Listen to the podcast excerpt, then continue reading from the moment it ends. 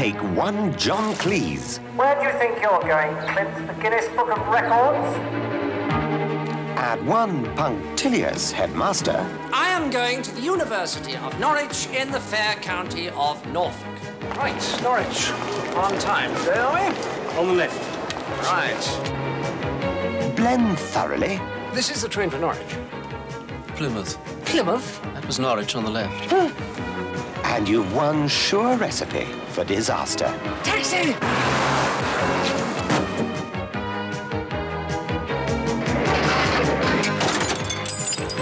I'll just pull the wing away from the wheel. They're vandalizing those phones again. He's showing off his muscles and she's egging him on. Stay down! Left! Left! Left!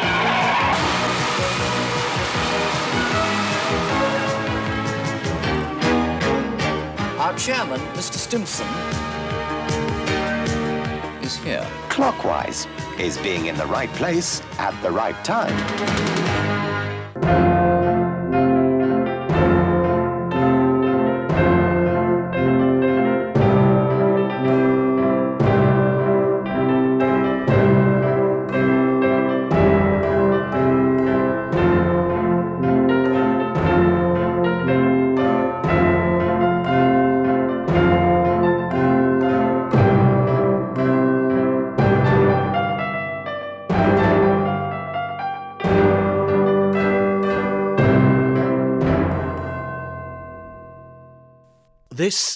Is a historic episode of Goonpod. Uh-huh. After nearly 150 episodes, for the first time ever, we are discussing a film which doesn't have a Goon connection. Uh, although John Cleese did win the Evening Standard Peter Sellers Award for comedy for this film, and he was, of course, the announcer in the 1968 Thames TV Goon Show special, Tales of Men Shirts, of course. Um, but I just thought we'd shake it up and try something a little bit different uh, and talk about a British comedy film which I am extremely fond of and have uh, probably seen it, God knows, a dozen times, maybe more over the years. Uh, and I wanted to invite back a friend of the show, returning guest, and someone who I know will have a lot to say about this film. And I think it's possibly only the second time he's seen it for this recording. Chris Diamond. Hi, Chris. Hello. How are you doing? Nice to be back. Yeah, not too bad. It's just- it's good to be back Good. with all you wonderful people. Good, good. Because last time you were on, I think it was talking. We were talking to Nick Emery about his his dad. Yeah, yeah, that was fantastic. Yeah, that was so good. Yeah. So, um, so Chris, we, have I mentioned the, the the film we're talking about? I don't think I have. Um, 1986, clockwise. Clockwise, yeah. So, as you say, I had uh, I saw it at the pictures, Mm. and I enjoyed it. I remember enjoying it very much, and I didn't see it again until you suggested we talk about it. So it was interesting to see it after what's that, thirty-seven years. God. That surprises me though. Why? Why? Yeah. Why did you leave it so long? Basically. Well, it's not like I mean it wasn't a conscious decision to uh, to leave it till like I'm fifty or something. Mm. I, I, I just uh, it's just something that never cropped up. It's it's a funny thing. It's not one of those films that is ever included in sort of British films of the eighties. You know, because it's not a handmade film, so it doesn't get included in all of that sort of canon. Uh, and and maybe John, maybe I don't know. John Cleese is just sort of sort of so out of favor uh, in the mainstream now, probably quite rightly. That uh, it just it seemed to slip by. So it's not something I don't remember it ever being on telly very much. I'm, I'm sure it was. Uh, and if I did watch it when it was on telly, I don't remember watching it. I certainly it's not amongst my archive of uh, films that I taped off the telly Yeah. uh, in the cupboard, uh, which includes some really bizarre uh, things that I don't know why I taped, but that's not one of them. Mm. So yeah, it's just uh, it's just not one of those. It's just not one of those films. Uh, you know, like I don't know, uh, a private function or Time Bandits, or you know, Withnail and I, or something. You know, those sort of Yeah. as I say, British comedy films of the of the eighties that get props or get musicals made out of them. Nobody suggested making a clockwise musical. But, but don't you think? I mean, it, it, it was the it was the experience of making this film, which I think John Cleese said was when he read the script, it was he, he considered it near perfect, and it is very well put together because it's Michael Frayn. Michael Frayn's a wonderful writer, playwright. Um, I, I think it, it didn't do great in America, and it, John Cleese decided then that he wanted to make a big mainstream film that would make money in in the states, which of course resulted in Fish Called Wanda, which I know you're not that Yeah. keen on. No, I know, and, and he sort of famously didn't he go to uh, uh, screenwriting classes. So I'm sure in like film '89 or something, there were pictures, you know, a voiceover of Tom Brook with uh, Hmm. with John Cleese in a classroom full of people listening, learning how to like set out a screenplay and so forth. because I I think the problem that that he expounded at the time was structure. Of course, Michael Frayn is not somebody who has any problems structuring a script, Hmm. whereas I think he did, uh, or, or certainly that's what he said he did. He had a problem with. And it's interesting this script, this particular script, which is the script is not the problem with this film as I rewatched it. The problem is the direction. Do you think? Uh, right. Yeah, yeah. So we'll get to that, I think, as we go through it.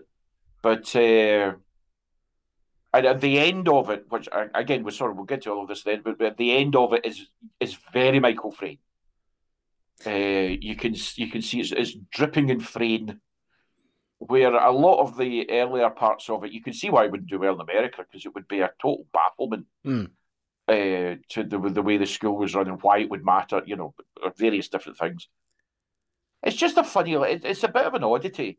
But there was that period where there were films getting made uh, here, you know, like Wilt, Oh yeah. you know, yeah, Yeah, there were all those sort of, yeah. you know, ad, you know, uh, adaptations of plays that I suppose was almost the equivalent of the adaptations of uh, uh, sitcoms Yes. that, that were used to get made before. But that brings me to my sort of uh, overarching point in this. The more I watched it, the more I realised that it's uh, he's just playing Basil Fawlty. He's still doing Fawlty. That's what I think is so interesting about his performance. Whereas by the time he does Fish Called Wanda, I think he's kind of he's still doing the sort of wackiness and all that. But this is Basil. It's just Basil Well, Fawlty. the character in Wanda, what's he called? Archie Leach, I think. Um, Archie Leach, yeah, Cary Grant. Oh, what's his real name? Yeah, that's right. He's a bit um he's a bit wet. He's not Yeah. he's he's got he's a bit spineless, really. Um Yeah, and then the point, I suppose, in the Called Wanda is that Jamie Lee Curtis's character sort of draws him out, makes him more adventurous, and he has that famous scene where he's dancing about, stripping himself off, getting speaking in Russian or something. Yeah, yeah. It's not a film that I think very great. Funny enough-. Um I watched for the first time ever, Mhm. um a couple of weeks ago I watched Fierce Creatures. Oh, did you? Yeah. You seen that? well, oh yes. Fierce Creatures, Saving Grace being Roddy Corbett, but uh, that's a bad film. That's a properly bad film. Well, it yes it is, but I was I was preparing myself for a worse film than I feel it was. Anyway, it's, It's- not a great well, not yeah, a great film, but it not the car crash that it you know it's, the legend has grown up over the years that it's absolutely abysmal. Oh no, it's not that bad. It's just not good. It's not unwatchable. Hmm. You know, it's not like splitting hairs. Oh god no. Um, but, but no, like you say about so uh, Cleese in Clockwise plays Brian Stimpson, and Yes. yeah, I was thinking, yeah, absolutely. You're thinking that this is just Fawlty, Yeah. with one exception. Mhm. I feel the relationship because Stimpson is the headmaster of a comprehensive, uh, Yes. uh, in, uh, somewhere in London, I think, and um, No, I think it's supposed. Well, is it supposed to be in London? Well, I don't know. It's got this. sure. It's got that. It's got that sort of, eh, you know, like old fashioned. The, the, it's full of accents you don't hear anymore. Yeah, Kids that don't talk like yeah, they just talk like they're English. They, they could be anywhere apart from like Yorkshire. They they could be like anywhere from the south of England up to the middle bit. Could be anywhere. it could be the East Midlands somewhere. Yeah, It's a ba- ba- it's 160 or 180 miles or whatever from Norwich. I know that. Yeah. So so Stimpson is the headmaster. Now, Yes. if it was if he was just playing it as Fawlty, he would have nothing Mm. but contempt for his charges for the for the pupils. Mm. Um, whereas Stimpson does seem to be, even though he's quite anal about timekeeping and whatnot, um, and he, you can tell that he's quite strict in many areas. He also seems to have a certain way with the people, a certain affinity. Um, Yeah. Because when he's talking about, you know, he, he right at the beginning at the assembly, he's talking about the fact that he's been, you know, he's made he's making history by going to this headmasters conference, and he will take Yeah. up the chair. And this is the first time that the headmaster of comprehensive has Yes. ever achieved this. And In the in the history of the world. yeah, but he's very inclusive because he's saying we achieved this. Mm. But you see, you see, I think that's part. I think that's uh, uh, indicative of the, of perhaps what might have led to it not being a better film. I think there's you can sense a real tension between Michael Frayn's script and John Cleese's uh, performance, where he's trying to be. It's almost like Frayn is trying to stop him being Fawlty. Yeah, I never thought of Uh, that. Yeah, Wh- Whereas Cleese just at that stage in his career can't just can't help it because he's just not moved past it, and perhaps that's the only way he knows how to play it. I don't know. Well, but I mean there- certainly that's how it that's how it comes across to me. there's one very specific bit in this film which is just pure Fawlty, oh yeah, which is yeah. him kicking the car in kicking the car, which is which is almost exactly the same car. Yes, was it? So it's because uh, the car in Fawlty Towers was was an Austin, was it? And I think that yeah, it's, I think it's the same. It's Is like it? princess or something. I don't know much about cars, but um, I mean, either. in in Fawlty Towers he's got the he's got the branch and he's just whacking the car, and then in this he kicks it and falls into the mud. Um, Yeah, I mean it's a it's a straightforward. Uh, and you can almost you can almost hear them in uh, you know script conferences saying, if we've got John Cleese or John Cleese saying, if you've got me, this is what I do. This is what I should be doing. Where I, and, and I think if Frayn is uh, the the script and Frayn's script is trying because there has to be a reason. Uh, and this this brings me, I should say, to my notes yes. hurriedly written notes, actually written, actually written on paper with a pen, Well which done. means I can't, which means I can't read them. This afternoon as well because you, you left it till this afternoon to. No, no, I watched that. I, I watched it uh, uh, when you suggested this a wee while ago, and I watched that again this afternoon Oh. Oh, very good. So, the- I tell you the first thing that strikes you in this film, which is the terrible music. The music is terrible.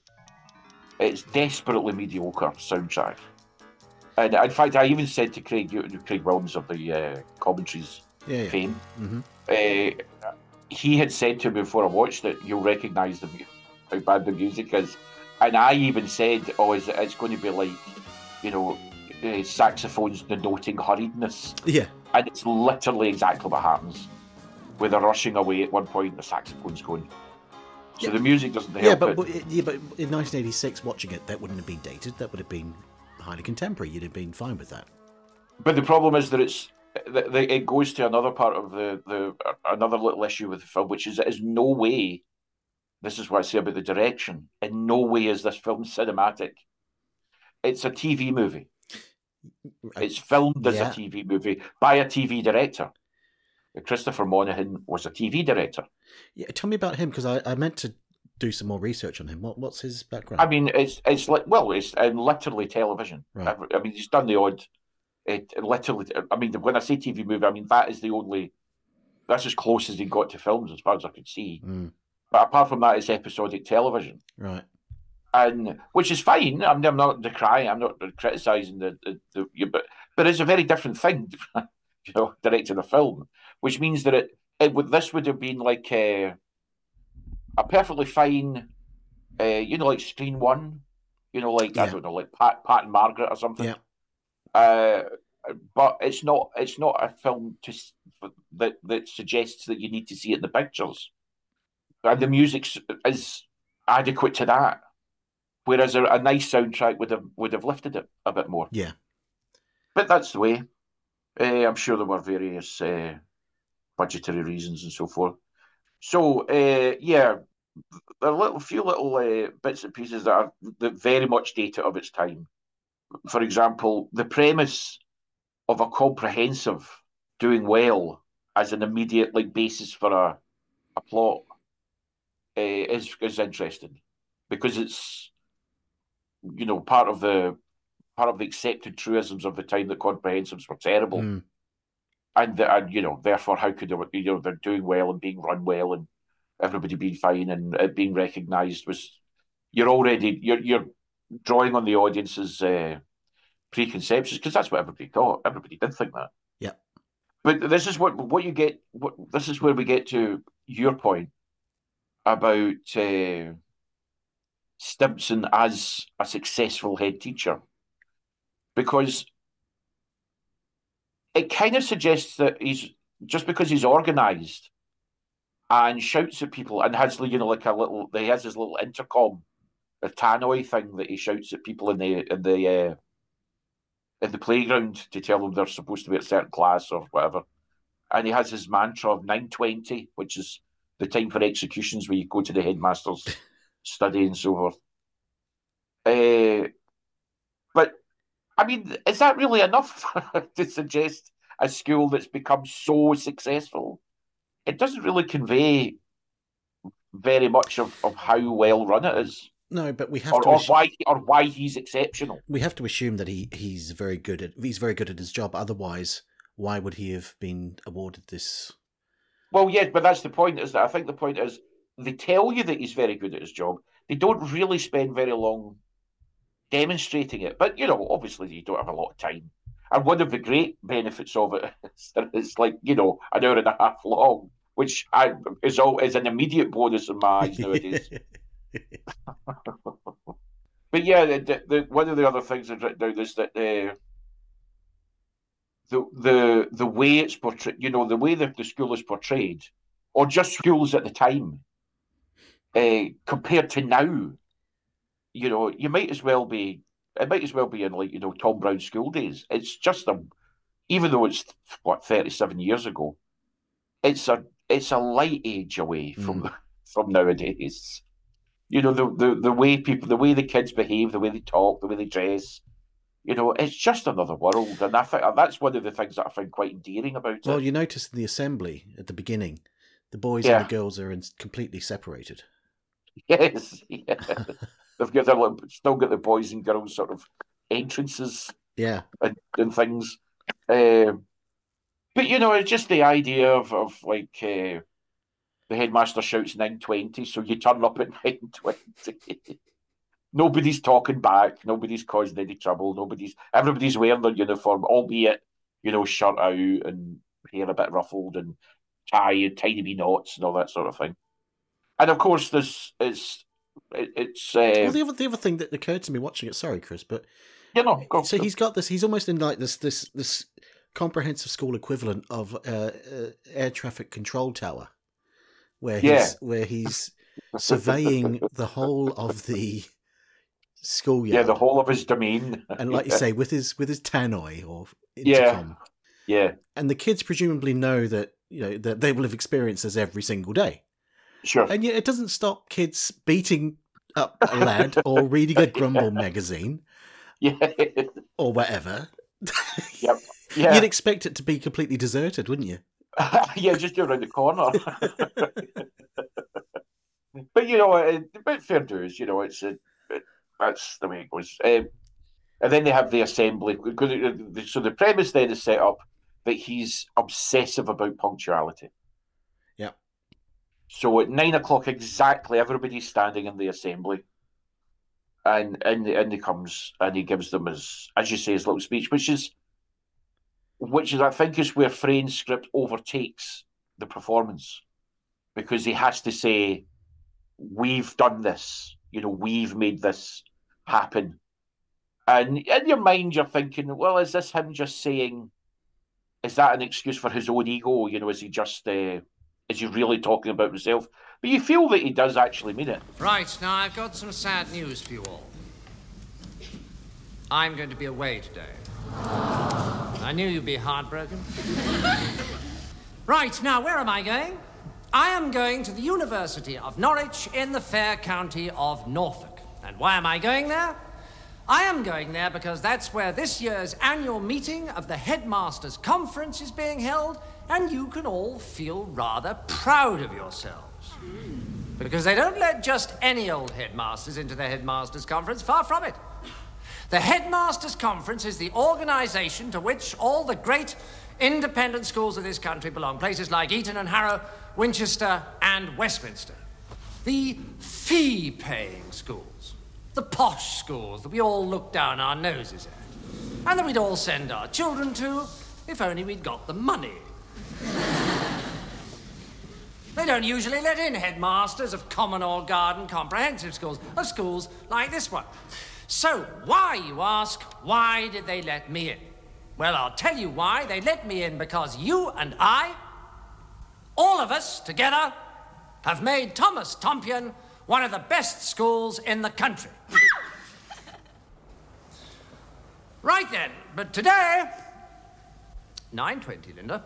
He knows that, and, and, you know, he knows the names of all the pupils because he's able to pick them out, and then and you know all that sort of thing. Well, he's So- quite he's quite self-deprecating as well, which uh, unlike Fawlty, he's not Yeah. he's not a terrible person. In fact, he doesn't come across. I don't think in the whole film really as a terrible. He's not a martinet. He's not a. He's like a. I wrote in my notes. He's a he's a slightly less Tory version of Basil Fawlty in many ways. I feel. Yes, yeah, yeah. He's he's sort of uh, he's sort of less psychologically damaged than Fawlty Mm. because Fawlty is a desperate man who's complete feels completely trapped, you know, with his awful wife, his idiot staff, his terrible uh, customers in a in a, a situation he hates, and and is just a tormented man. Stimpson is obviously very happy. He has a successful school. He's good at his job.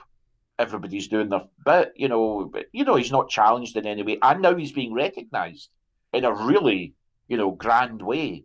So he's perfectly happy. Mm.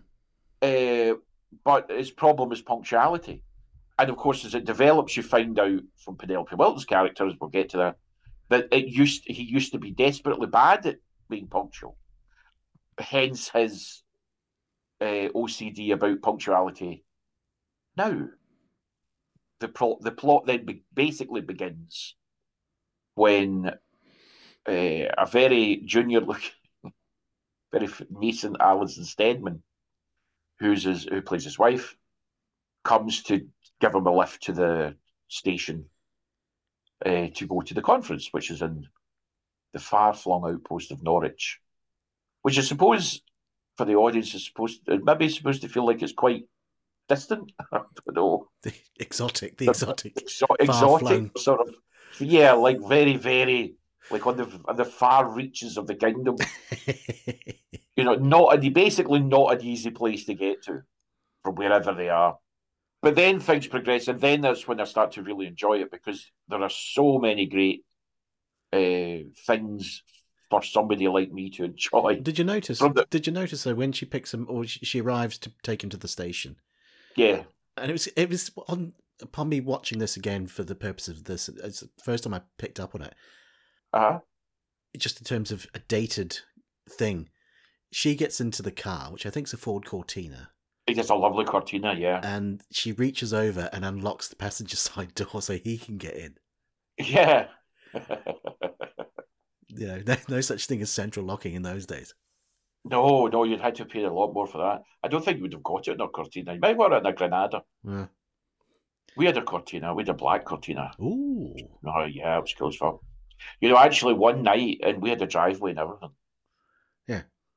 One morning when we were getting taken to school with a Cortina, uh, the police arrived and uh, started to question my mum and dad because the car had been taken away during the night and used in a robbery, and then brought back and parked. wow.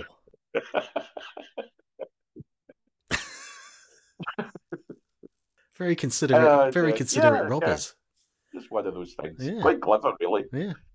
Anyway, no, nice wee Cortina, and uh, she drives away.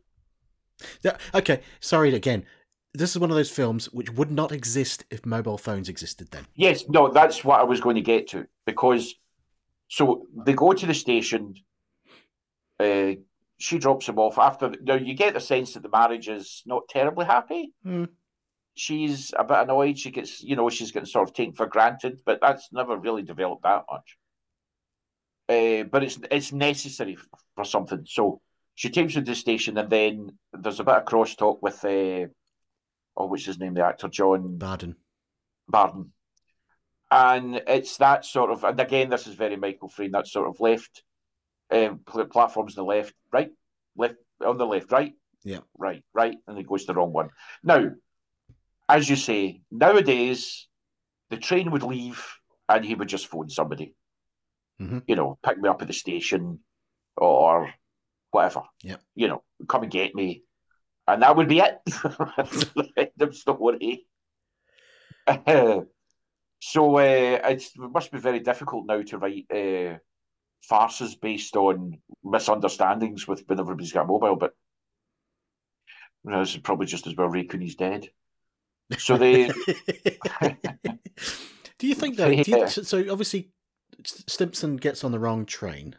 Yes, goes the train to Plymouth. Yeah, and because Uh, because as, of as he is as he is informed by the man who plays the bed salesman in the And So to Bed episode of and Son. I didn't pick up on that. Okay. So Stimpson gets on the wrong train, and for someone who's obviously we're, we're, we're led to believe is so exact in everything he does, Yeah, it seems slightly sloppy. But maybe that's why. Maybe it's it's in his past because we know that he was always late when he was young, a younger man. Well, we find that out from Penelope Wilton's character in a bit. Yeah. So that's a bit of a sort of a revelation, and you're meant to think. I think you're supposed to be able to think, ah, that's the sort of key to the character, is that he's so obsessive now about his timekeeping because he used to be so terrible at it. And perhaps when you when you find that out, you you, you come to realise that uh, his real character is uh, desperately unpunctual and disorganised Yeah. and Yeah. the rest of it is just a veneer. Now, this is again when I get to say about the contention between Frayn and Fawlty, because Michael, with a, maybe a different actor that wasn't trying to impose quite a particular performance on it, maybe more of that would have come out. Maybe a different director would have been able to bring more of it out. So it doesn't really come. It doesn't really come to a boil that. Uh, that that that sense of uh, of the duality of him, but it's yeah, I mean, at least it's there. Yeah. And of course, then he leaves his speech on as well. and there's a nice bit which he's going speech, speech, and John Bird insists on wants me to make a speech. Unaccustomed as I am to public. But the yeah, but the uh, you know, but but it's dripping. Like I say, it's dripping in stuff I love. The station looks amazing. Uh, the mother load comes later when they go to a shell garage, which is uh, fantastic. But anyway, even in fact, of course, the wife is then gone. Uh, Alison Steadman Mrs. Stimpson has gone to, it's mentioned, you know, she's going to go and take some old ladies around for a run sort of obviously something that she does. She wanted to come to the conference, but there's no wives allowed. Can I just say, when I think of this, It was film, a different time. yeah, when I think of this film, Yep. two things enter my head. Hmm. One is the the line, "This is a historic," Yeah. as as referenced in my little introduction. The, the other is sherry glasses. oh yes, Joan Hickson just constantly going on about sherry glasses. Actually, you, I was going to come to the point that the what I think is is one of the strengths of the film is it's at the fag end of that period uh, of films made here where almost everybody is a is a worthy actor. You know, everybody is great. Everybody's a proper actor. Every tiny part. Yep. And one of the best parts, or one of the best uh, people, the three people in it, are the three old ladies. Uh, especially Joan Hickson and Ann Way, who who are fantastic. But Joan Hickson, who is just a fantastic uh, performance of that, uh, you know, that sort of. Uh, she's obviously supposed to have some kind of dementia, which you wouldn't have been referenced at the time. It's just batty old lady. Now it would be sort of a tragic decline into Yes. you know the into the twilight dusk of her years. Then it's just a batty old woman with an incredible sort of purple rings, bright hair, and she's she just stands and keeps her going on a bit. I mean, she went to Mallorca. Why would you need cherry glasses in Mallorca? Through the door. Now, the liqueur glasses came to me from my mother. Mind the so step. naturally, Jeannie's always had her eye on them. So she said, Ellie, it's no use letting Lou have the sherry glasses. She won't appreciate them. She won't polish them. You know what she's like. So I said, well, all right. I've no desire to burden people with possessions they don't want, I said. That's not my intention and never has been. So naturally, she thought if the sherry glasses aren't going to Lou, they'd be going to Pam. But I thought to myself, wait a moment, Ellie. Keep moving, Mrs. Trellis. Nearly there. Hold on a moment, Ellie, I thought. Are we going to the hospital? We're at the hospital, Mrs. Wheel. We're just going to have a little look at the country. How lovely. Oh, isn't that lovely? Not so fast, Dilly, I thought. If Pam gets them, she'll give them to Babs. We all know what she'll do. Aren't we lucky? and actually, I wasn't sure of the timing of this, but so clockwise is 1986, and Hickson's first Marple is 87, I think, or 86 or 87. Ah, okay. So Right. this would have been, you know, just at the very end of her days as a jobbing character actress. And of course, she was best known, I suppose. Yeah, she was never a star prior to Marple, really, was she? But she was No, she was no, known for for playing kind of busybody landlady types, wasn't she? More or less, the next door neighbor. yeah, like yeah, yeah, uh, nosy landladies, you know, uh, na- you know, uh, gossipy old women. Yeah. Uh, you know, like in Heavens Above, for example, whenever the Reverend Smallwood goes to her door, she's, you know, I can't talk just now because you know I've got the washing machine on. yes, that's right. Uh, she's in an, an epic episode of Crown Court right. uh, where she's the accused, uh, and she's accused of poisoning her neighbour's dog. Uh, and the, her, I mean, I'm not being facetious. Her performance in it is absolutely incredible, and she must have thought by the time that she got to uh, to do this that you know, well, that's just about it. And little did she know that she was just about to become a world famous star, yeah, yeah. which she would be until she died. And yeah, and you and you mentioned and Ann Way who plays the Way, sorry. sweet little old Yeah, Mrs. d- White. d- and, and of course she's also in Fawlty Towers. She's one of the uh, she's the Major Twitchen's wife. too small and dry. Yes, Yeah. I would say that. she's like, oh, I'm going to be sick. I'll give you another one. No. Well, there's a few. There's a few faces from Fawlty Towers in this. You got Pat Keen, who's Laura's mum, yes, yeah, who was absolutely. who was in the anniversary episode. Yeah, uh, but, uh, but she's also uh, she's in the episode with uh, oh, what do you call it? Uh, I'm not satisfied. You know the Oh, Mrs. Richards. no, no, that's Joan Sutherland. That's not Joan. Uh, that's Joan Sanderson. Uh, Sanderson, not Joan Sutherland. That would have been a laugh. I'm not satisfied. No, uh, yeah, Joan Sanderson. No, I'm thinking of the one. You know when he's doing the uh, uh, the Waldorf salad, oh, right. and Bruce Boa, Bruce Boa saying this is the crummiest until and all the Yes, guests end up yes. coming down, and she's the mother, the uh, the mum in this, uh, Jeff Rogers' wife. Is she's got crutches? She says, "I'm not satisfied. I'm not satisfied because well, people like you never are." That's right. That's right. But she wasn't. She was also one of Basil's and, and Sybil's friends in the anniversary. Yes, episode, yeah, she? yeah, yeah, no, absolutely, yeah. And, yeah. and of course, Geoffrey Palmer, of course, is Geoffrey Palmer, yes, what- still one of the sausages, and he's one, and again, one of the funnier. Him and Peter Cellier, and but they're they're just very funny Yeah. at the end of it. Yeah. Uh, but anyway, so you know, as as the as the plot progresses, it just becomes a, a I mean, there's no point in going through all of it, No. but it, it becomes a sort of miasma of uh, misunderstandings and It's fast. It's and uh, isn't yeah, yeah, it's it's and, and but there there are points of it when you think this is just going on too long. You know that we don't need. To, there was like there was a, a particular scene of uh, when when they're in the car and all that. You think, but God, why is this lasting so long? Uh, so the pacing of it isn't brilliant. One of the other things I wrote down was a disappointing lack of hijinks in the monastery, which I thought would.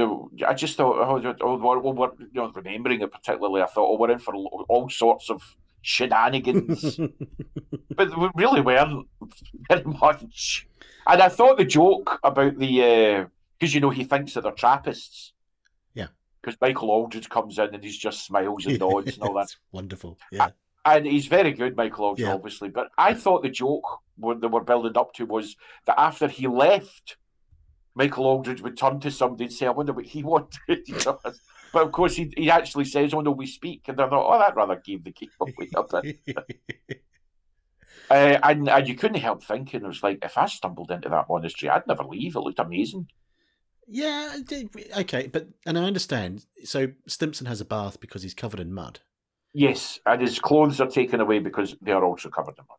Yeah, but it doesn't seem like he's decided. It doesn't seem like he's got a plan for what happens next. And he seems, oh. he seems quite happy. He's in the bath. He's singing.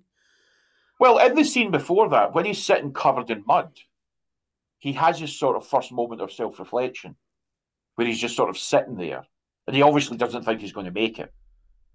And they've already, he's already driven away without paying for petrol. Petrol, by the way, four star at 45 pence a litre. Mm, I saw that. I actually went back to check how much it was. Yeah. In the same way that you drive past petrol stations and say even to yourself, oh, 130. uh, you're just like, oh, 141. Oh, that's bad. Yeah, so he sits and he has this sort of moment of self reflection with the prior or the abbot, abbot or whatever, the KP friar. Mm. And uh, and he's and he's he seems quite resigned to, to, it all. And you think if if they hadn't actually, of course, we've also had an excellent scene with Tony Haygarth. Oh, one of the standout scenes, I would. I yeah, would he's he, and actually one of the better directed scenes where they have the hedge up the middle. Yes, and Tony Haygarth sitting on the tractor and. Stimpson on the other side of the hedge and can't see the tractor. You going to Norwich? Yes. So if we can just find a, a, a tractor. What? Shortcut is it? Lost our way. So we must quickly find a tractor. Well, my advice is this.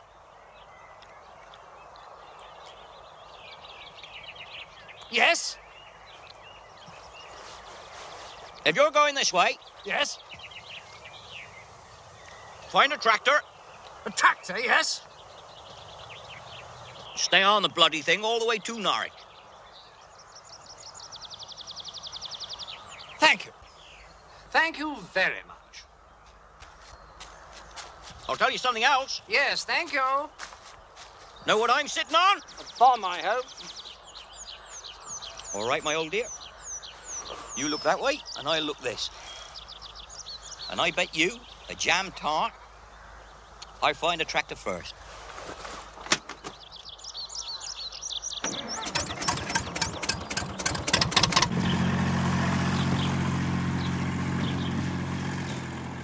Again, that's that's quite Fawlty. Yes, Rather that, than, that is. You know, yeah. yeah, without Stimpson being because in the car, before he gets out of the car because they're stuck in the mud. But this time he's picked up Penelope Wilton and the lass is still there. Uh, he's very reasonable. You know, he seems like, calm down, we'll reassess our circumstances. You know, we, we look at when, you know, what do we do? We don't panic. And he's all very calm and rational. And when he gets to the the monastery, he has this sort of moment of uh, acceptance. Reflect, yeah, yeah, acceptance, and and you know, it, and he was saying, and he's saying things like it would have been so nice for the kids, and that's what I mean. When you're supposed to, are you supposed to think that he's saying that? What he really means that it would have been so nice for me. Yeah. Is it really about the kids? Mm. It's actually about him. Mm-hmm. Uh, but again, it's it's just not brought completely out, you know. But it's there. But of course, it all goes out the window because he hears. Uh, God, I can't remember Laura. her name. That's terrible. Laura. L- Laura. Right. Can we just talk about Laura for a moment? Because yes, uh, quite apart from the hair, which was so distracting. that hair. well, she looks about thirty-five. Apart Well, I think she was twenty-four. The actress. Yeah, all right. Yeah. Um, and She's certainly not. in- Certainly not in sixth form, I believe the English call it. yeah, that's it. Six, six year, as the as normal people call it. She was. I mean, she was fine, Yeah, she's fine. but She is an introducing, after all. yeah, she wasn't in a lot of of. wasn't in much of note after this. No, she's uh, she's in a, she's in a few episodes of things. Sharon Maiden is the actress. Yeah. Um, here's the thing, though. So I've watched Yeah. this film countless times over the years. Yeah. I, I think I first saw it on video when it soon after it was released on video, so it would have been eighty-seven or eighty-eight, something like that. Yeah. And I've had it taped over the years, you know. So I've watched it so many times. It was only watching it this time round because I'm t- Oh, yeah. I'm, paying slightly more attention. Um, Mm. There's a plot point that had completely eluded me, and I'd never Oh, actually. do you- Do you mean her affair with the teacher? Yes. I had never until this watch connected that she was going out with or had been seeing yeah, with Stephen Moore. Stephen Moore's character, Mr. Jolly. Yeah, Because it makes sense now. Because why was why was Mr. Jolly traveling exactly. to Why Norwich? was he? Yeah, why was he traveling to Norwich? Because because she had phoned when she said to Stimpson she was going to phone her boyfriend from the petrol station. Hmm. That's who she phoned. But we don't know that. We have to piece it together. Well, no, because well, no, we do know that because he knows that that she's gone to Norwich. yeah, but but we don't. It's not explicitly. We don't see him on the other end of the phone when she phones. Oh him. no, no, no, no, no, no! You're supposed to just piece that. He together turns up he at her parents' house. parents' her house. Yep. and Yep. he knows that she's going to Norwich, doesn't Hmm. he? Which Yeah. it never occurred to me. Why? You know, how would he know that? And then Stimpson's wife, then Mrs. Stimpson turns up, Hmm. and then that's when because he's she has seen him and Laura at the petrol station, Yes. and you think they're having an affair. That doesn't really go anywhere, but that's what she thinks. That's why she goes to Norwich. She's going to Norwich. The Laura's going to Norwich, which means Geoffrey Hutchings and, and uh, the wife are they going to Norwich? Oh, Geoffrey Hutchings in this. Geoffrey Hutchings, who, do, who doesn't get a single line. But it's but he's he's made out to be like this this coiled There's spring. Martinet, yeah, yeah. when sort of denoted by the creaking, the rigidity of his of his leather outfit. barely suppressed rage, but he just he's completely He's very good at it. passive. Uh, So they're going to Norwich. She, she takes the old woman to Norwich, and uh, of course uh, Laura and Stimpson are going to Norwich in her dad's, you know, much treasured Austin, whatever, 1100 or whatever, yeah. uh, yeah, Mm. princess. Uh, and then sort of things go awry. I didn't enjoy. No, I'm sorry. No, I enjoy everything about this film mostly. Yeah, Well, there's nothing that bores me particularly, but I felt that the Penelope Wilton bit yeah, yeah. could have been dispensed with, and I think the Well, I- the only reason for for for that was so that we had a little bit of a backstory to Yes. Stimpson.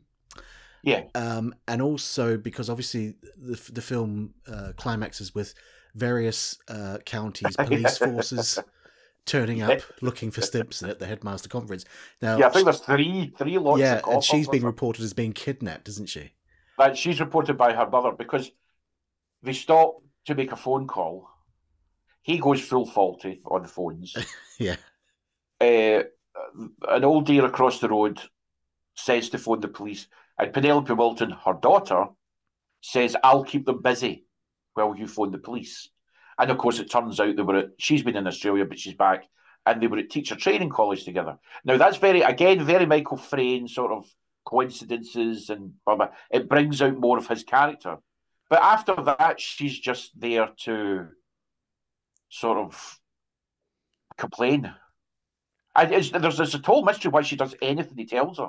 well, yeah, because he says she says this is a nice car, even though one of the wings Is is on the is roof, on the roof, and he says, "Do you want a test drive or something like that?" and she says yes. Now, why would she? Why didn't she just say, "Well, no"? Because as she says loudly, she, seconds later, I've just put out my lunch. So that you know that it, it's it's there are a couple of times where you think, why are people doing this? Now, I think what you're supposed to believe is when it gets to the end, it was much better realised, is that Stimpson has, as a headmaster, has some sort of a superpower that he manages to get people to do what they're told Yeah. because of his timber and his his authority. His bearing. Uh, Yeah. His bearing, yeah, exactly. You know, so maybe I I think maybe that's what it's supposed to be because it, it gets people to do things that just makes absolutely no sense. The thing that does actually make absolutely no sense is the weird sort of suggestion that they're they're in for a threesome in the woods, where he's dressed with the guy in the Porsche. Yeah, it's very funny that bit, but yeah, very. But why would he do that? why, why, why would he do that? Uh, oh, anyway, so that's how we get because they need him to get a suit back, basically, because he's in a he's in a uh, he's in a, a habit or something, whatever you call it. John Cleese, does he have some thing where he likes being semi-naked or even fully naked in films? Because Does that a lot. yeah, I mean, you don't, you don't, you only see his upper half in this, but obviously, you know, if the window, if he'd been taller or the window had Yeah. been lower down, we'd have seen everything. and you Um, see him with his pants. Yeah, and, and of course, um, he's, you see him fully naked from behind in Fish Called Wanda. Um, Yeah. I'm not. I can't remember in Fierce Creatures. I had, think I had my head in my hands during much of that film, but um, but he does like to strip off. Well, he's not he's not backwards at coming forward, certainly. No. Oh, the other thing about it as well. So Laura's having an affair with Mr. Jolly, who's Mr. Jolly is is great, by the way. Uh, Stephen Moore is wonderful in this. He's a great actor, Stephen Moore. Um, And he has that outfit that, that is again, they're they're completely reliant on you know that sort of. Uh, he's got a knitted tie, and he wears corduroy, so he's obviously a woolly, you know, liberal. well, he's a geography teacher or something, isn't he? Yes, he's yeah. obviously he's obviously not uh, Stimpson material. Well, he's not. He's not. He's possibly not quite as as left wing as that other teacher at the beginning. Yeah, the one who looks like he's uh, Ricky Thomas, Yeah. basically.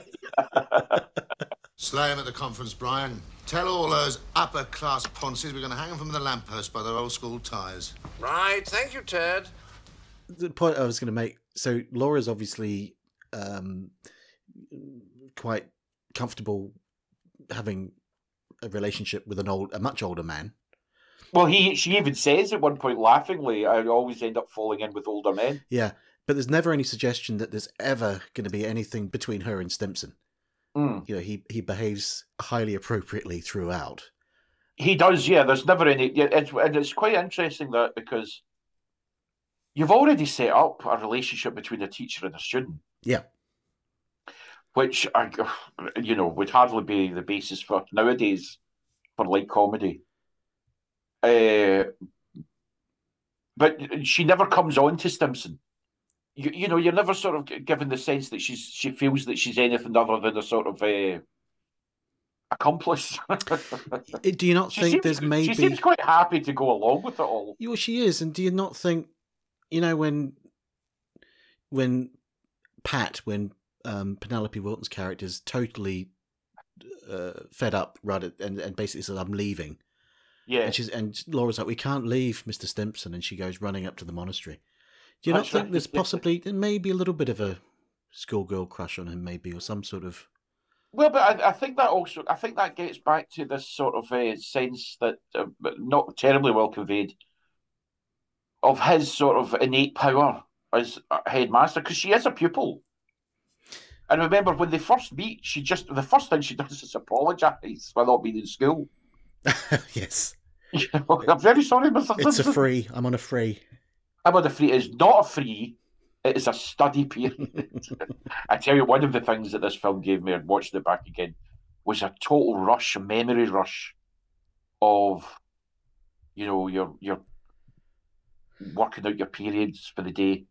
Yeah. You know, your week, your your plan of which I had somehow stuck away in the back of my. I haven't thought of since I left school. Yeah, How how how did we keep? How did, but I can't even remember how we worked it. I think we must have done a wee chart or something of what what uh, what classes you were in and when. Oh God, yeah.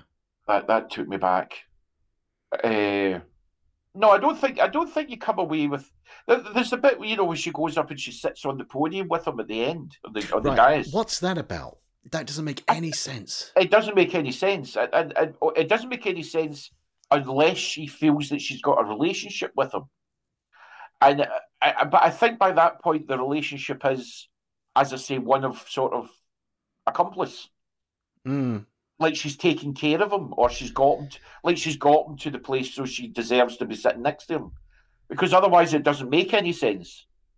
It's a very strange choice because she's only there so that when Alison Steadman comes in, she sees her standing next, sitting next to him, and then he does a sort of double take and doesn't realise she's there, and that's the only reason because there's no other reason No. for her to be there. Uh, but anyway, as we say, various hijinks leave the she because she instigates the uh, the plot to steal the uh, the Porsche. So that's what I mean about her feeling that she's you know in it with him. and she's quite happy. You almost get the impre- you almost get the impression she's done the sort of thing before. Dare I say it? I mean that poor guy who has his car, which is not his stolen. He reminded me a bit of a, a little bit of like a British Ned Beatty. You know I mean? the poor hapless guy who's going has his suit taken and his job. He'll lose his job and he's lost all his money just to, for the purpose of getting Stimpson to this bloody conference. But she's quite happy to do it. Uh, she doesn't have any compunctions about it. What's the trouble? Go for a little walk. Go for a walk? In the woods. You? You want to go for a walk? Don't you want to come? What do you mean? What? No one around. Oh, this beats everything. Sorry about this, Father. Five minutes, that's all. Pick a few flowers.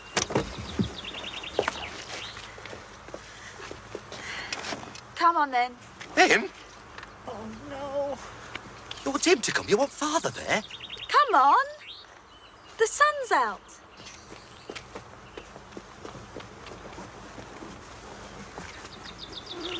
It's a funny old world, isn't it? They managed to nick his this guy's suit. He's got the the monk's robes on. yeah. He's giving Yeah. chase. He Yeah. realizes what's happening, and he's Uh-huh. begging them. And you've got this this other guy who's having a whiz behind a tree, watching all this happening, it with mounting sort of astonishment.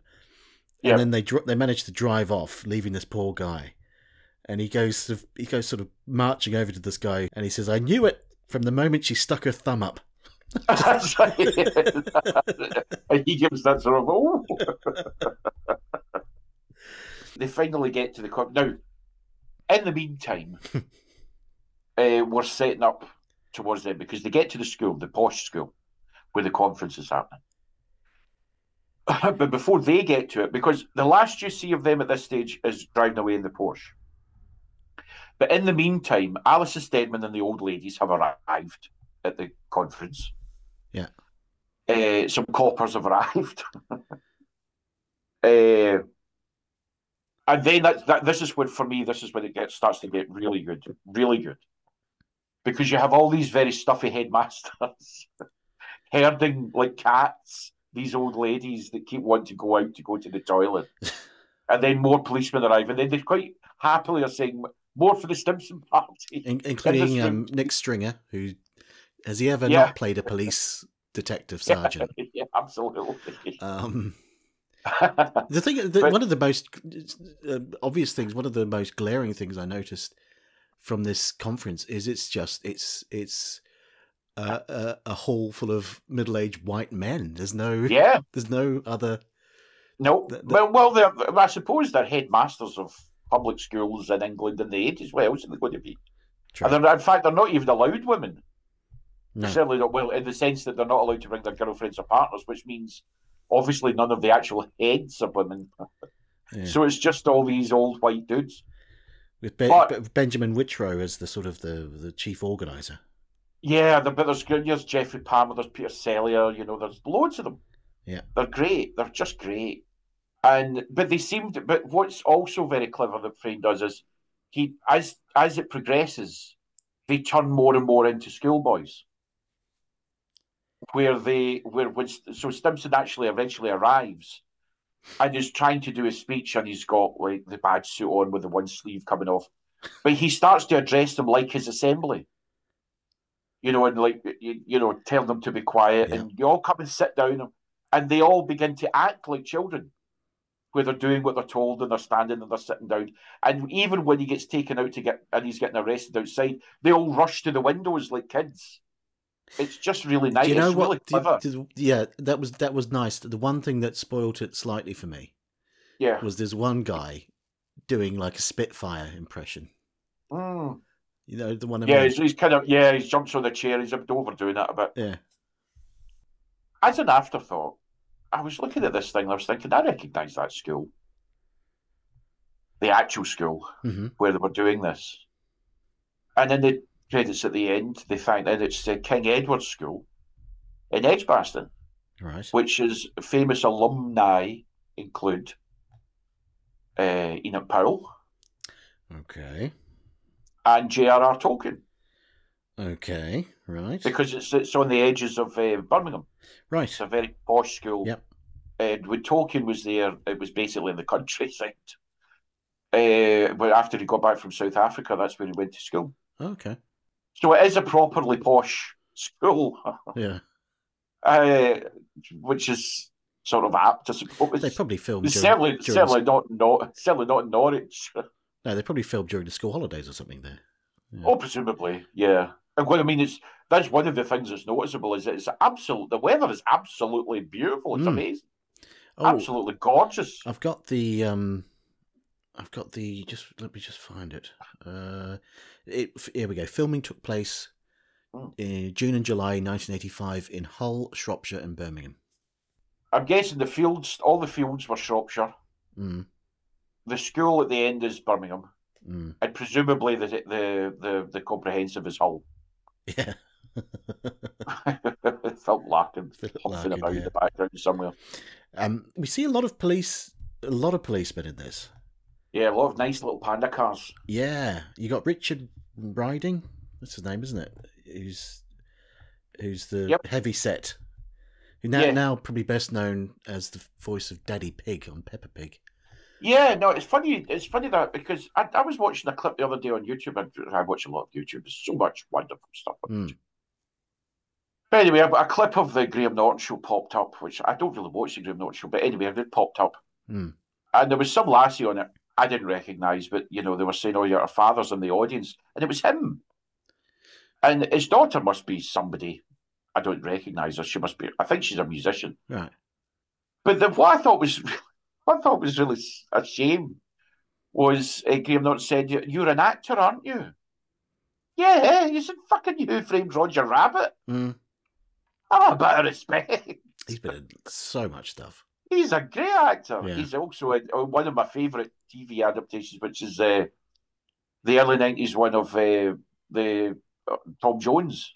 You know the Max Beesley one, Oh, okay. uh, which is which he plays uh, Reverend Alcott or whatever.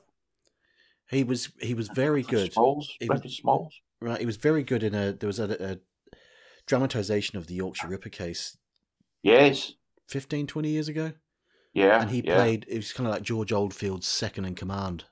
That's right. Yeah, no, he's a he's a really good Yeah. actor. I just thought it was a shame they said you're an actor. You're an actor, aren't you? Mm. so, well, uh, hang on. Yeah, because the people watching the Graham Norton show, none of them would ever clue who he was. None no. I suppose. I suppose. You know, it's not Pebble Mill at one. It's, you've also got a, another another brief uh, bit with a with a, a policeman, and you've got uh, you've got the, the actor that I always refer to as Wrong Tom, um, Leslie Schofield, yeah, who um, Leslie Schofield. who played um, uh, Tom in the third series of The Fall and Rise of Reginald Perrin, and wasn't a patch on um, uh, what's his name? Tim Preece, Oh. I think. Oh, I, I honestly can't remember. Yeah. In that weird return series of Reggie Perrin, the the, the, the one- legacy, the- the legacy. yeah. Of, yeah. I think Stephen Moore's in that. I think, in fact, he was the only funny thing in it. I remember. I don't remember very much about it. When I had Mike Fenton Stevens on the show, yeah, he had a re- he had a recurring role, or he had, he was one of the regular characters in the God. Legacy of Reginald Perrin, and his catchphrase, because obviously you had in the original series you had um, David Harris Jones and um, Mm. What was the other one called Tony? Just uh, I don't remember. Great and super. Great and super.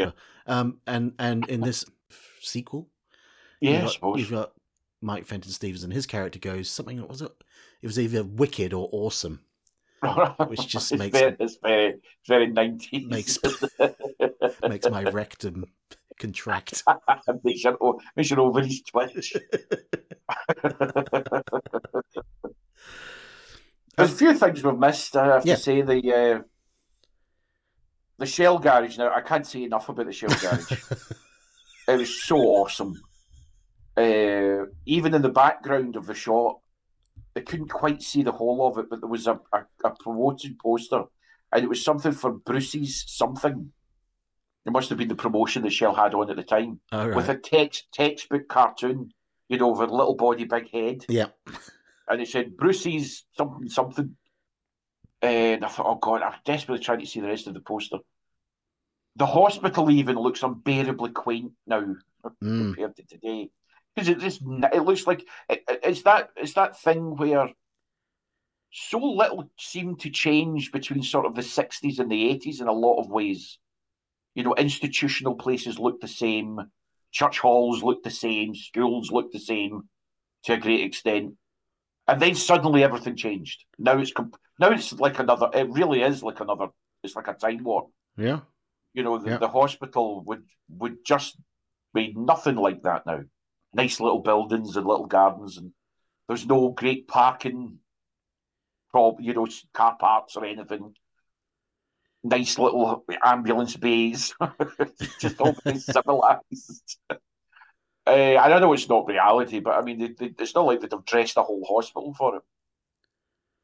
And of course, somebody taking three old ladies away just for the day, which now would require, you know, disclosure checks and Yes. C. What do they? Uh, CBA. What do they call it? CB. CBR. yeah, so you know, and and uh, you know, and all sorts of things. Well, Ellen, just on the Alison Steadman. Yeah. We don't need to talk about how great she is because we know how great she is, but she, she's, she's not she is. given a lot to do, really, is she? In this. No, no, she's not really given very much. She's not really given very much to do. Uh, she doesn't get well. Put it this way: she doesn't get to do any Stegmany business. She doesn't even get very many lines. So it's it's. Yeah. I suppose she was at that point in her career where doing a film would have been another progression for her. Yeah. You know, so it's, it's, it's a good little good little step up getting into films, even if it's a film on a pretty you know pretty localized low scale like this is it's you know it's a step ahead. And and uh, Eh. was I'm guessing because I, I, was Penelope Wilton filming um, Ever Decreasing Circles around this time. 86, I would have expected so. Yeah, Yeah. yeah. Uh, she would have been one of the sort of well kept faces that uh, appeared in it, which is why I suppose that character maybe got written to be a bit more than it was. Mm. Uh, than, it, than it needed to be, you know, because she's very good. I mean, she's she's great in it, you know, because she's great, Penelope Wilton. Hmm. I haven't driven in this country for 20 years. Never mind, off you go. Married a dentist down under. Right. Just brought the kids over to stay with Mum. We were going to have lunch. Right, let's go. You've got time for lunch, haven't you? I bet you're starving. I've got one your age. Well, I am Later, rather. later, get the drive over first. All right. Once round the block, then, close your eyes and pray. On the left still, isn't it? Right. On the right? Left, left.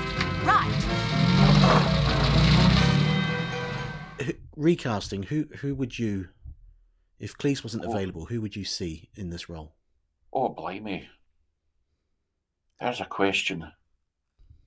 Uh, I tell you who was a great headmaster. I'm not sure who would work in this, but I tell you who was a great headmaster in a contemporary series, which was much more realistic. Mrs. McCluskey. Was no,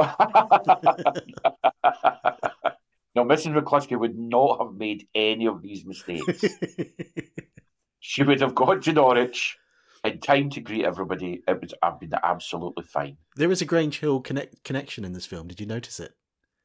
Oh God, no! What is it? Tell me. Um, there was a very very brief scene at the Mhm. train station with Mark Burgess. He was a regular on Grange Hill.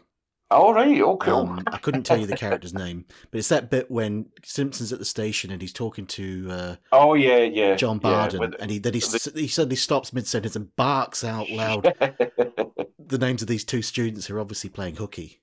Yeah, the other the, the the girl the girl is Nadia Sawalha, by the way. Sawalha, yeah, Yeah. that's right. Yeah, with and they've got like the full pump hair, the, the Yeah. jaggy call, dog collars and things on. Yeah. Sorry, but, but you, were- you, were- you were saying a, a contemporary, someone who's played a contemporary headmaster for this. Uh, Yeah, in uh, Adrian Mole, the headmaster was played by Freddie Jones, and he was sort of permanently exasperated. and you know, somebody who was just groping for retirement, and just you know, and, and frustrated. You know, like Adrian, even Adrian Mole, who you know wasn't a problem at, at, at school, but was just a pain in the ass. and he was yeah. he was great. He was a great headmaster, and he was in it very little, but uh, he was very funny. Maybe, maybe if it had been made a few years earlier, Yep. maybe Richard Wilson. Oh, Richard Wilson would have been great. Richard Wilson would have been. No, it wouldn't have had to have been made earlier for Richard Wilson. Mm, no, probably Uh, not. Probably not. He yeah. would have been. He would have been perfect. Mm. Uh, funnily enough, I was just uh, watching back recently some Richard Wilson because, uh, uh, for various reasons, I won't go into. I was trying to find a clip of Tutti Frutti, Oh yeah. and I was talking about it with Craig, and I was saying how, you know, the the, the, the breakout stars from uh, Tutti Frutti, which is the same time, I think, eighty six. Uh, I'm sure it's. I'm sure it's about eighty six. Okay. Uh, the, so the breakout stars from it were Emma Thompson, really. Robbie Coltrane was always already been in films, but he wasn't that big a star. So Robbie Coltrane and, and Emma Thompson were the sort of that was uh, what sort of uh, skyrocketed their careers. Eighty seven, it was. Oh, wow. Okay. Yep. Yeah, but okay. Uh, when when was what year was Thompson? Oh well, it would have been just after that Because that, gave her a series. that I watched an episode of that oh, a few years God. ago. My God. I watched. I mean, I watched it every week when it was on. I'm never sure why. Like, I thought I was sort of expecting it eventually to be funny. Bless her heart. And she was, uh, you know, like in the titles where she was doing sort of interpretive Yep, dance or something. yep. Like, what the actual fuck is going on with us? like, For listeners who are unaware, Emma Thompson was rather surprisingly given her own show, at, and Oh. she she'd barely, but she'd been in Tutti Frutti and an episode of The Young Ones, and and I suppose a few other things, but she was relatively unknown, wasn't she? I suppose. oh yeah, no, absolutely, she really was, and and it was it was a sort of sort of sketch show. Yeah, but Uh, had she written some of it as well when it was just didn't land? I think I, it was yeah. I, I don't know. I don't know what they were thinking. and, well, like I say, they did made her a star. Tutti Frutti had made a star. Anyway, the point is, Hmm. they were the sort of breakout stars. But what's often forgotten is that certainly for all of us watching it, the real stars of it were Richard Wilson and Katy Murphy as Eddie Clockerty Yeah. and Miss the secretary, and they were they were fantastic, and it, it that and it was that that sort of gave Richard Wilson's career a boost, and I'm, I'm sure is what got him to One Foot in the Grave. Well, Hot Metal was the year after, I think. Uh, yeah, but I mean, he had been in lots of sitcoms. Oh yeah, yeah, yeah, You know, he'd been in Only When I Laugh and things like that. yeah, yeah. In an episode of One Foot in the Grave, he's Yeah. he's having one of his uh, customary ranting phone calls with some tradesman or other. Yeah, yeah. and he's or he's trying to get through to some help desk, and he's talking about some something that's some delivery to the house or some installation to the house or something that's been delivered, which is Yeah. totally wrong. And he's trying, and the person on the other end says, um, "Can you remember the name of who it was that delivered it or you know, Uh-huh. installed it?" And he said, "I think his name may have been Frank Spencer." Right, um, but of course, Richard Wilson had appeared in Oh, really? in an episode of Some Mothers Do Have 'Em. Oh, it's the same universe. The same universe. Yeah. but in a funny one, as opposed to some others do have him. Yes. which is just a, a fucking idiot falling down. Uh, well, of course, One Foot in the Grave is one of those shows. It's a bit like, in a way, it's like, I don't suppose this comparison's ever been drawn. It's a bit like Casablanca. you know, like if you say to people, Casablanca's a great film, and they don't really believe you until they watch it, and then they realise it's a great film. Yeah. And One Foot of the Grave, you say to people, was was just amazingly brilliant. It's just so brilliant. And they think that you're over over egging it until they watch it. Because it completely holds up. Anyway, the point of Richard Wilson would have been fantastic, yeah. Yeah. Richard Wilson also one of his great lost characters, bringing me back again to Crown Court. because uh, he had a recurring character in Crown Court where he was uh, a QC called, oh God, can't remember his name. He is phenomenally good in it. You know, for a program that was on in the afternoons, Crown Court was incredible. I know this is a bit of a diversion, but I'm going to make my point. It's fantastic, and it's also it's one of the one of the real joys of my life as it is now. If I stumble across an episode of Crown Court I haven't seen before, it's like it's like finding a nugget of gold. Anyway, I, well, see. I watched the the episode of um, Crown Court, or because it was there was a was it a three parter? Well, they've- written, they've written by yeah. N.F. Simpson, the one where there's a um, there's a Oh, um, uh, what's it, there's a hotel built on the edge of a cliff or something, Yeah, and the toilet Yeah. the toilets are at the bottom of the cliff. the toilets are at the bottom of the cliff and they're being sued. something. It was crazy. So yeah, what's what you get for hiring N.F. Simpson, I suppose. they they did the odd uh, sort of silly one. They did a Christmas one called Murder Most Trial, which was like uh, which actually the prosecuting QC was Terrence Hardiman, who just died last year, this year actually. Right. Uh, you'd have recognised him if you saw him. He's sort of most famous probably as he was the original prior in Cadfael. Sort of very thin faced actor, very sort of authoritative. Anyway. But most of the time, uh, Crown Court dealt with all sorts of mad shit. But it was uh, anyway that he Richard Wilson's recurring character is one of the one of the real real joys of it. He's just what a great actor he is. Still with us, I think, isn't he, Richard Oh, Wilson? absolutely. Yeah. Oh, uh, what a what a great actor. Yeah. But anyway, Can we can we talk about the ending of this film because I was um, going to say when, when we get to the final act, which is where I think it really starts to take off. Mm. Uh, you know, he has his. You know, they're going to talk about something else because he hasn't arrived in. He makes his big entrance, and as I say, the the you get the sense that the, the all these headmasters are being reduced to uh, the, the level of children because of the way he's addressing them. But this is what I say about the sort of power that Sim, that Stimpson has, because as all the people who are coming in to confront him enter the room, enter the hall, Mm. he talks down to them as pupils, and they all do exactly what he tells them. You know, find a seat. Oh, there's somebody standing, and you, even Jeff Hodges is creaking his way down to the front. Eh, he sits down, and the three the three men next to him cross their legs. So of course he then goes to cross his leg, which is cre- more creaking. Come on, come on, let's get it over with. There's a seat down here, look.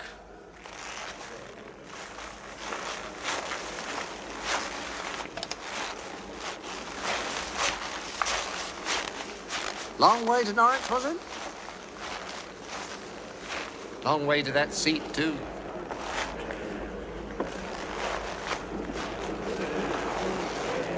Make yourself comfortable then. Get all the creaking over. No rush. You've got all the time in the world. But that that's the uh, that those were the bits of the that that made me laugh out loud towards the end of the film. Although it then sort of just sort of comes to finishes with a bit of a fart, where they sort of arrest him and take him away. Then there's a sort of very unnecessary orange van full of oranges gets knocked over, and then they just drive away and that's it. and, and, this speaks again to your theory that um, Stimpson has this superpower, this bearing. Yeah. Because he can actually influence the, the police driver Yeah, left, right, no, way. right, no, yeah. So you get the whole left, right thing comes again. Uh, now, Cleese hated the ending. Well, I didn't hate yeah, it. well, it's it's not a great ending, you know. Um, and uh, yeah, so but Frayn was insistent. Uh, enough. it, it it leaves a lot of questions. Obviously, um, we don't know what happened. Well, to he- we don't know what happened to Pat, to Penelope Wilton. We don't know if they got the No. car back. No, she just disappeared. The car was she disappeared with the car Yeah, for some reason. that never happens. We don't know what happened with the guy with the Porsche. no, He- He's still wandering about the woods and they're dressed in a monk's habit. He, Stimpson's facing about 10 separate charges yeah, that range from driving away without paying for petrol to kidnapping. yeah. Is it grand, so grand what- theft auto? Is that what they call Yeah. car theft? and and and and he's he's taken what hundred and how much was it? Three hundred and forty quid or something in cash. Uh, with one thousand three hundred and twenty pounds or something, which is a, a phenomenal amount of money. Yeah, and also it actually made me it actually made me also nostalgic for the money because yeah. it was back when if you had a lot of tenors, Jesus, it really looked like a lot of money. Yep. Now it just looks like a book of vouchers. uh, but uh, there's one last laugh that I got, which is uh, when they're going to take him away. Joan Hickson sits in the back of one of the police cars, and they try to get her out. She's just not leaving. and of course, back in the hall, Anne, Ray, Ann Way is sitting singing to one of the Oh. headmasters. Yeah. And the only song that gets uh that gets a credit in the end. Mm. I don't remember what it is, sort of old fashioned song. But it yeah, it sort of just sort of descends into of a rabble at the end. So I could see why uh, Cleese wouldn't be that keen because it, especially for somebody like him, it doesn't have a punchline. Mm. You know, you, you kind of feel that what it needs is like a, a tag, like one last boom joke at the end. Which, to be Uh, fair, uh, Fish Called Wanda does have a. It's a silly punchline, Yeah, but it's a good. It's quite a nice little rounding off bit where you've got uh, Archie and whatever, oh Wanda on the plane, and Yeah. um, and uh, and Otto's just been run over in fresh concrete by Yeah. a steamroller, and he's he's on the wing, like uh, that episode. Yeah, of, like the um, Twilight Zone, The Twilight yeah. Zone episode. don't call me stupid. and then the plane takes off and you asshole that's it which i think's it suited that i think but this this is much more ambiguous Yeah, it just it just seems to it sort of. I don't know whether it's, it's sort of like a, maybe in a, a stage play it would finish with oh, lots of crosstalk and shouting, and this and the curtain would come down. Uh, maybe that's maybe that's something to do with Michael Frayn plays rather than films. I don't know. Yeah. I'm not a screenwriter, but it, it does feel like it should have a payoff line. You know, like you like it should finish with him shouting nine twenty or something.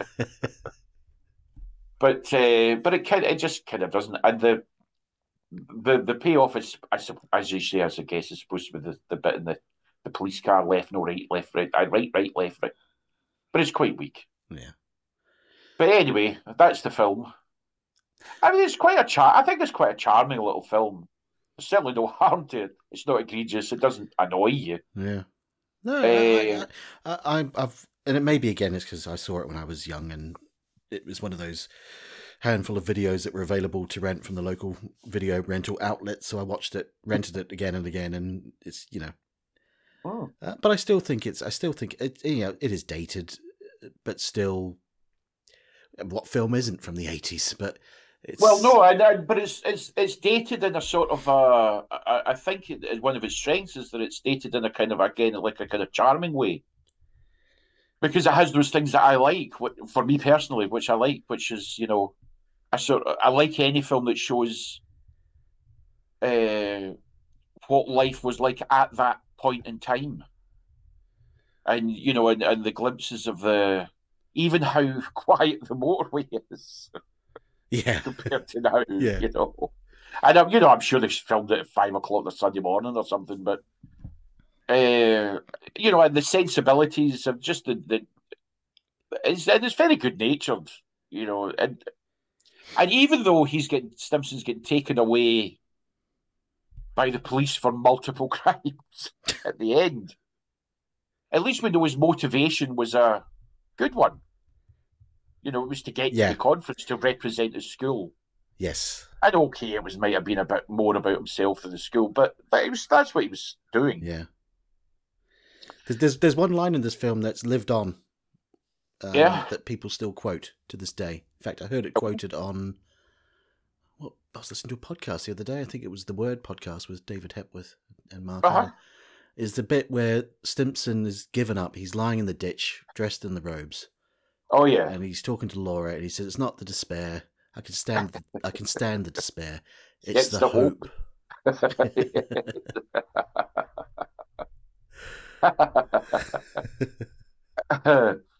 but uh, yeah, it was uh, it was an enjoyable it was an enjoyable watch. Uh, I know that I mean I can't imagine I would rush to watch it again very soon. Yeah, well, It has a it has a, a benefit I think of uh, well I mean in some ways it's a, a drawback that it's it's not encountered as really as you know when people talk about comedy films of the eighties. You very rarely see it included. But you know, even think you know, it, it, uh, well, put it this way: there were a limited number of films being made in in the eighties anyway. But the and the, but the ones that they achieved uh, more success were the ones that got wider distribution, which are really the handmade films yeah, yeah, because they had they had a better setup yeah. for, for distributing films. So they get much more recognition. Uh, you know, I mean, Nuns on the Run, Oh for God. example, Yeah. uh, which which you know was phenomenally successful. Yes. Uh, and for and actually for when it was shown on, I think when it was shown on Channel Four for for a, like for decades, it was the biggest audience they'd ever had, Really? which was like on a Sunday night For or Nuns something. I think. it- Yeah, Okay. yeah, it was a huge audience, and and I, I and it's sort of again, uh, Nuns of Dun's all right. It's got some nice moments, but it's not brilliant. I mean, it's okay. Hmm. Oh, that's reminded me as well. You reminded me.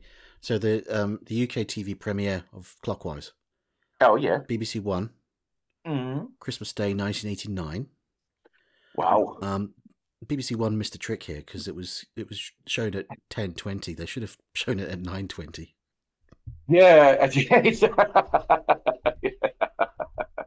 ten twenty in the evening. God, I'm surprised I didn't. Maybe I did watch it. Uh, I'm surprised I wouldn't have. I would, 1989, Christmas 1989. yeah. I, I, I think Party Games was on that night. Was that 1990? What's party games? Uh, the Yes Minister Christmas special, Oh right. Okay. where he becomes Prime Minister. Because it was it was either 1989 or 1990. It must have been 1990. It was Party Games, then Vault of Horror was on.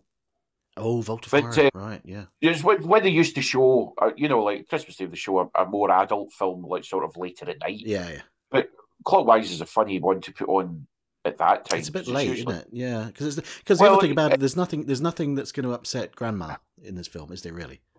No, no, not at all. But usually that slot, that Christmas film slot, is usually for, like, you know, it's kids are away to bed, Mm. uh, everything's done, people are slumped, knackered, Yeah.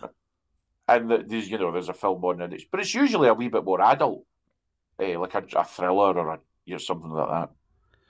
Oh, um, this was originally going to be called Man of the Moment, but then someone pointed out that there was a Norman Wisdom film of the same name. Uh, it's the man of the moment, the man of today. Have you have you seen that? Then? Oh, I've oh yeah yeah. Well, you used to see all those films, all those Norman Wisdom films on in like the summer holidays, and in fact, in the eighties, they, they used to show for I was the sort of late mid to late eighties.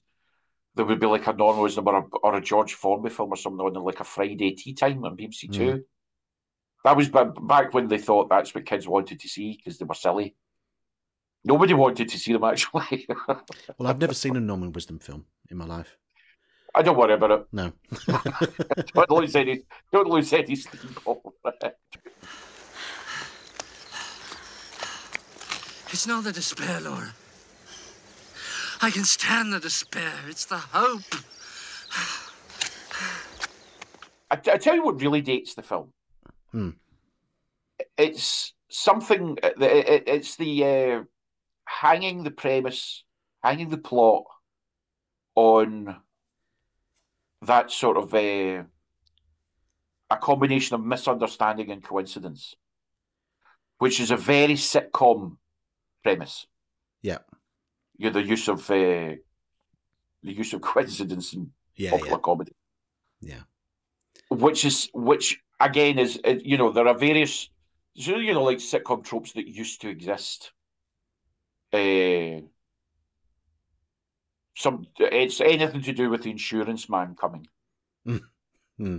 uh, you know somebody thinking that somebody's homosexual but they're really not yes. you know uh, somebody believing that somebody is somebody's daughter and or girlfriend and or mother but they're actually Yeah. not you know that sort of thing Yeah.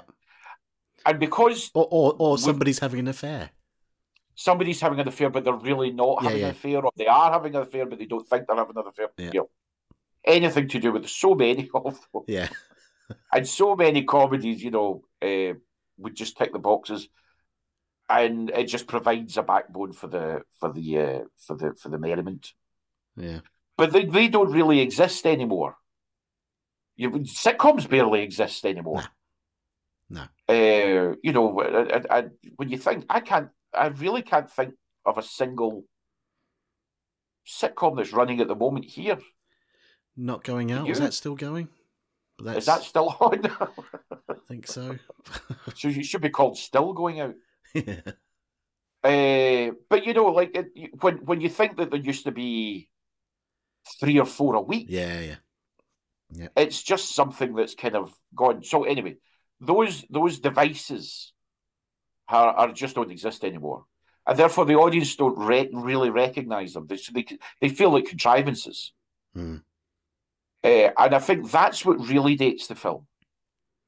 Because, as you say, you know, all right, if you had a mobile, you could sort it, but people will forgive that. I mean, almost anything made before 1999, you could sort any film or Mm-hmm. you know, Murder on the Orient Express could have been sorted with a mobile.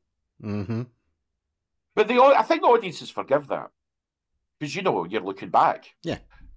So what really dates it, I think, is just the premise. Hmm. Uh, Maybe that's why it hasn't lived on in the same way that other films of the period No. have managed to live on.